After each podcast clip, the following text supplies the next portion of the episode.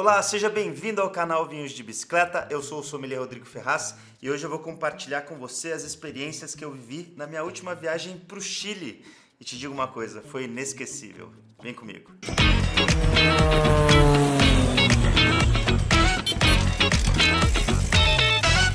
Já vou começar o episódio de hoje dando spoiler. Para quem aí gosta de vinho e neve, eu tenho certeza que vai curtir demais todas as dicas que eu vou comentar aqui hoje. E olha só, também quero agradecer todas as pessoas e empresas que fizeram desse sonho uma realidade, porque sim, a gente uniu numa mesma viagem vinho e neve e são duas paixões do sommelier aqui. Então, muito obrigado de coração ao pessoal do Wines of Chile, que estava lá sendo representado pelo Pedro Solar, ele degustou vários vinhos com a gente. Também toda a galera do Vale Nevado Ski Resort, porque pelo que eu fiquei sabendo, a iniciativa disso tudo acontecer partiu deles, através, lógico, da figura icônica ali do queridíssimo Alberto, que é da Agência de Relações Públicas do Vale Nevado, a B4Tcom, e lógico, agradecer também a companhia aérea que nos levou até lá, a Sky Airlines Brasil, representada pela queridíssima Lohans. Descemos umas pistas juntos lá no Vale Nevado, foi muito divertido. Então, bora pro episódio e vamos começar essas dicas aí, como foi essa viagem.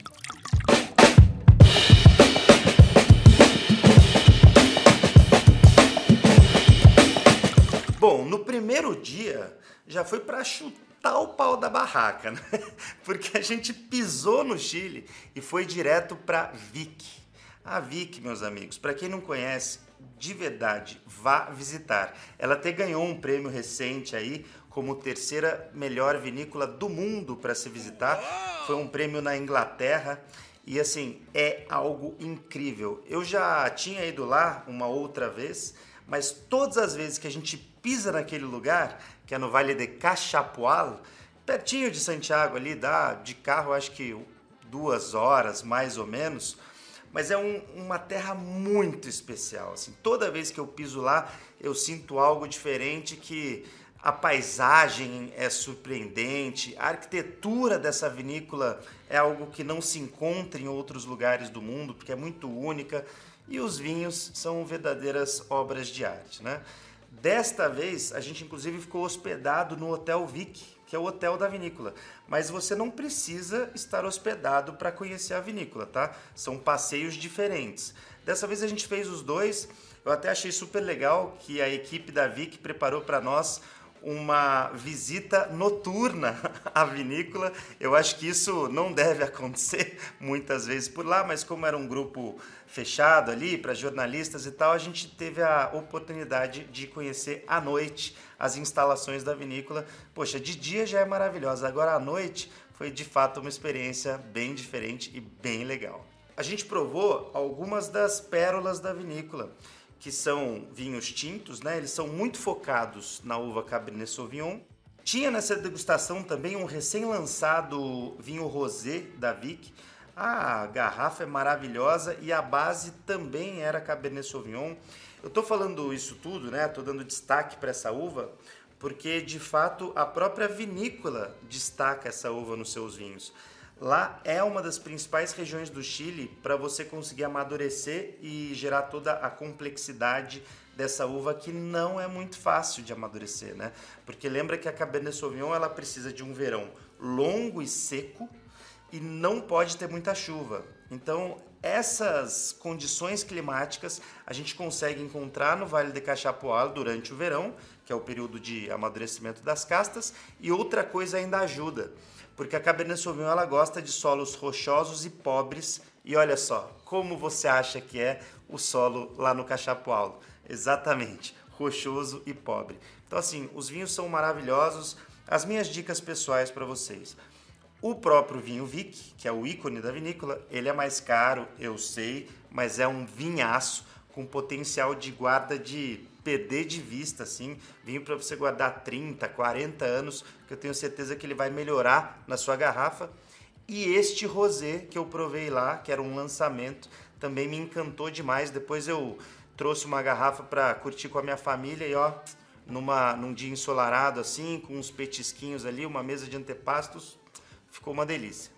E falando um pouquinho do hotel da vinícola, eles oferecem uma experiência bem completa, vamos dizer assim, né? Porque você paga o valor da diária e pelos, assim, pelo que eu sei, se eu não me engano, tá tudo já incluso, né? A parte de comida, não sei se os vinhos são a parte, né? Como a gente estava lá convite, eu não fiquei perguntando também, mas eu sei que pelo menos a comida já está dentro dessa, desse valor da, da diária e é muito delicioso tudo que é servido lá tanto a qualidade dos alimentos como também a beleza dos pratos que são servidos, tá?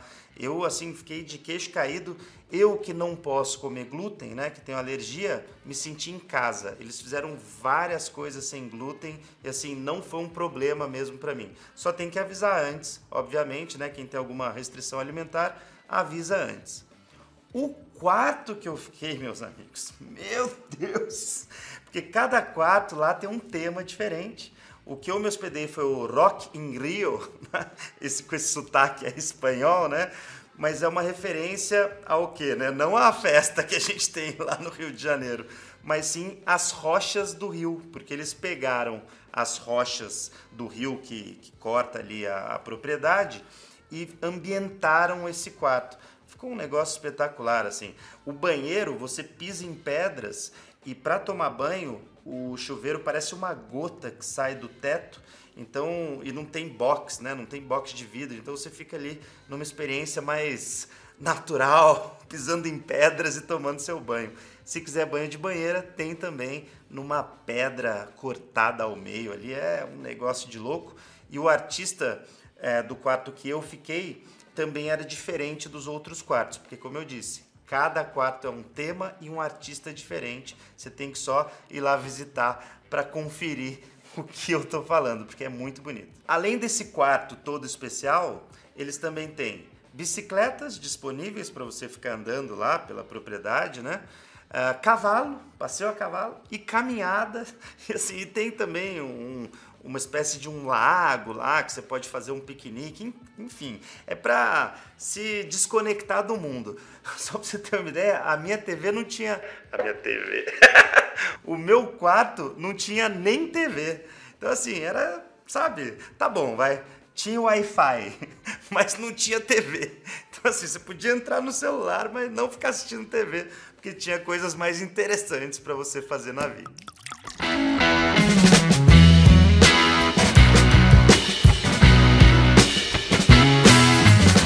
Dia seguinte, a gente saiu da Vic e foi para uma proposta assim completamente diferente de vinícola e hotel.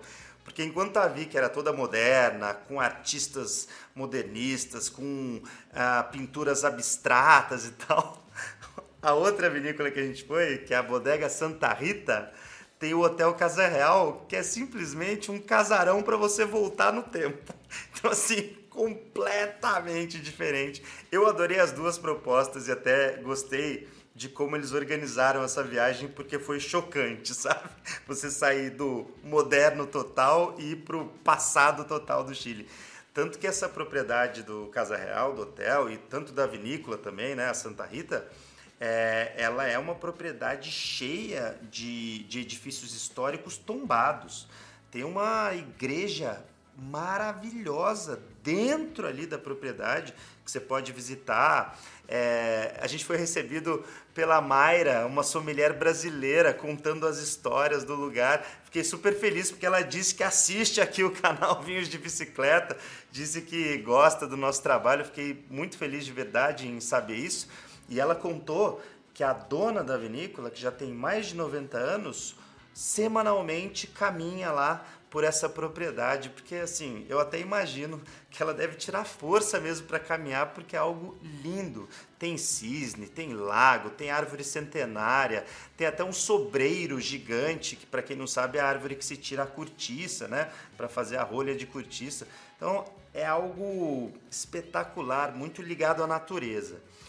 O hotel tem quartos espaçosos, é, eu fiquei super bem acomodado lá e eu gostei que eles têm uma linha de produtos é, que eles fazem usando as uvas viníferas, né? Então eu ganhei lá um creme de Sauvignon Blanc e quando eu ia tomar banho, o shampoo era de Cabernet Sauvignon. Então, gostei dessa proposta do Hotel Casa Real. Fora que é um casarão clássico e à noite a gente ficou lá jogando sinuca, degustando um vinho. Então, assim, a gente se divertiu ao estilo, vamos dizer assim, 1800 nesse hotel. Mas é, foi uma experiência muito bacana. Depois, obviamente, a gente foi conhecer os vinhos da Santa Rita. Fomos levados até uma, uma salinha especial, que eles já receberam várias celebridades aí do mundo nessa salinha, para degustar os vinhos ícones. O que mais me agradou, tá? Mas isso é muito pessoal, foi o Bougainville. É, ele era um varietal de Petit Syrah. Essa uva aqui não é muito comum de você encontrar no Chile, ainda mais como varietal é, eles fazem um trabalho espetacular com esse Bougainville, que é o nome de uma planta que também está é, plantada lá na, na, propriedade da Santa Rita e é linda, ela é toda rosa, enfim, uma planta centenária que eles decidiram homenagear ali neste rótulo 100% Petit Syrah. De quebra, a gente ainda almoçou lá no restaurante, que tem restaurante na, na vinícola Santa Rita, e fizemos uma experiência de enólogo por um dia. Eles dividiram a gente em dois times e a gente foi lá fazendo cortes, né? E desenvolveu o nosso próprio vinho, nosso próprio rótulo, depois colocou para combate o do outro time e o nosso. Adivinha quem ganhou? Adivinha?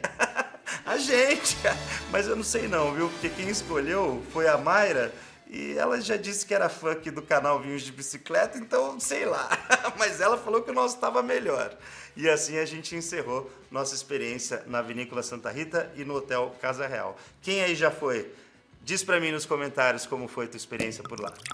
Galera, recadinho rápido, hein? Daqui a pouco a gente já continua com a nossa incrível viagem pelo vinho chileno, mas a agenda Vinhos de Bicicleta tá bombando e eu tô aqui para falar para você de tudo que tá por vir nos próximos dias. Festival Vinhos de Bicicleta no mês de agosto. A gente vai reunir cerca de 800 pessoas em torno do vinho. Vai ser uma grande festa, é o nosso maior evento do ano e eu tenho certeza que vocês vão curtir demais. Vocês vão poder provar mais de 200 rótulos diferentes entre vinhos nacionais e importados. Enfim, uma festona. Estaremos lá, eu e Diego Marra, para receber vocês.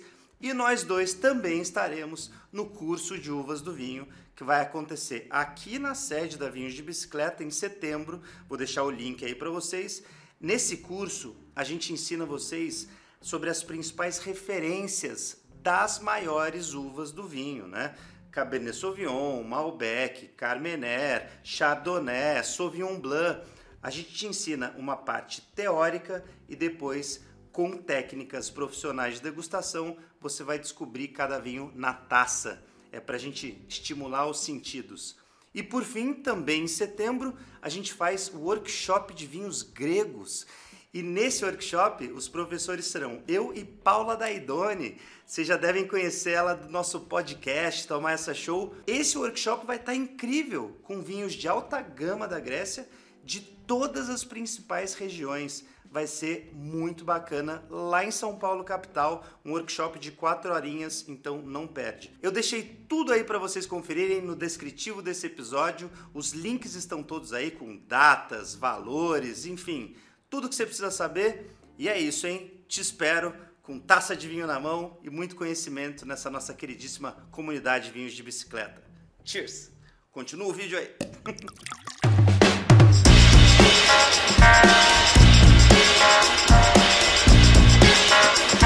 Ainda nessa vibe 1800, nós fomos até a Conte Toro e lá a gente foi recebido por um mordomo pessoal do Dom Melchor. Tudo encenação, tá, galera? Tudo encenação. Mas esse mordomo pessoal do Melchor disse pra gente que o ano era 1883, alguma coisa assim, e que o Dom Melchor não poderia nos receber naquela tarde porque ele estava numa viagem a negócios, então ele dispôs ali o mordomo pessoal dele para nos receber. O começo desse passeio foi na casa original da família, onde viveu de fato Dom Melchor É lá até que alguns anos atrás eu fiz a Dom Melchior Experience, que é uma experiência de degustação voltada para esse rótulo da Contitoro, mas dessa vez a gente foi provar a linha Gran Reserva, ali dentro daquele edifício. Fiz até algumas imagens para vocês, inclusive até quero dizer aí que todas essas imagens que vocês estão vendo nesse vídeo foram feitas por mim com o meu celular. Então, se der uma tremidinha de vez em quando, por favor, não repara aí, porque eu não sou cinegrafista profissional, mas eu quis trazer tudo para vocês aí, para vocês viverem junto comigo toda essa experiência.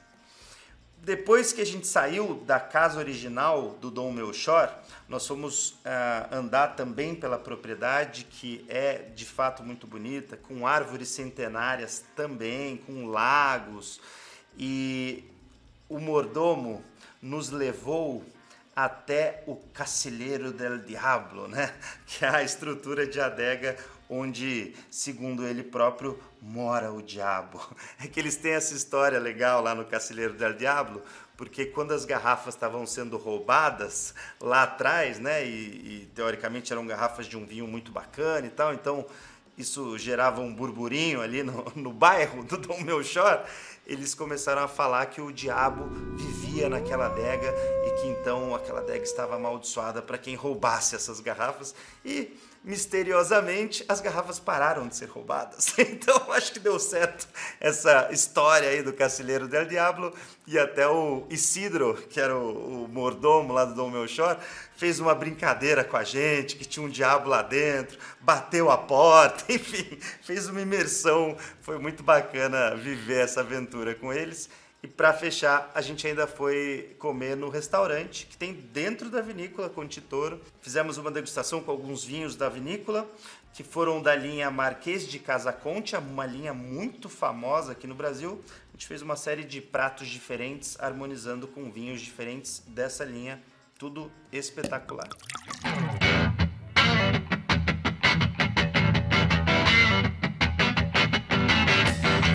E para fechar com chave de ouro, fomos para onde? Para o Vale Nevado, meus amigos.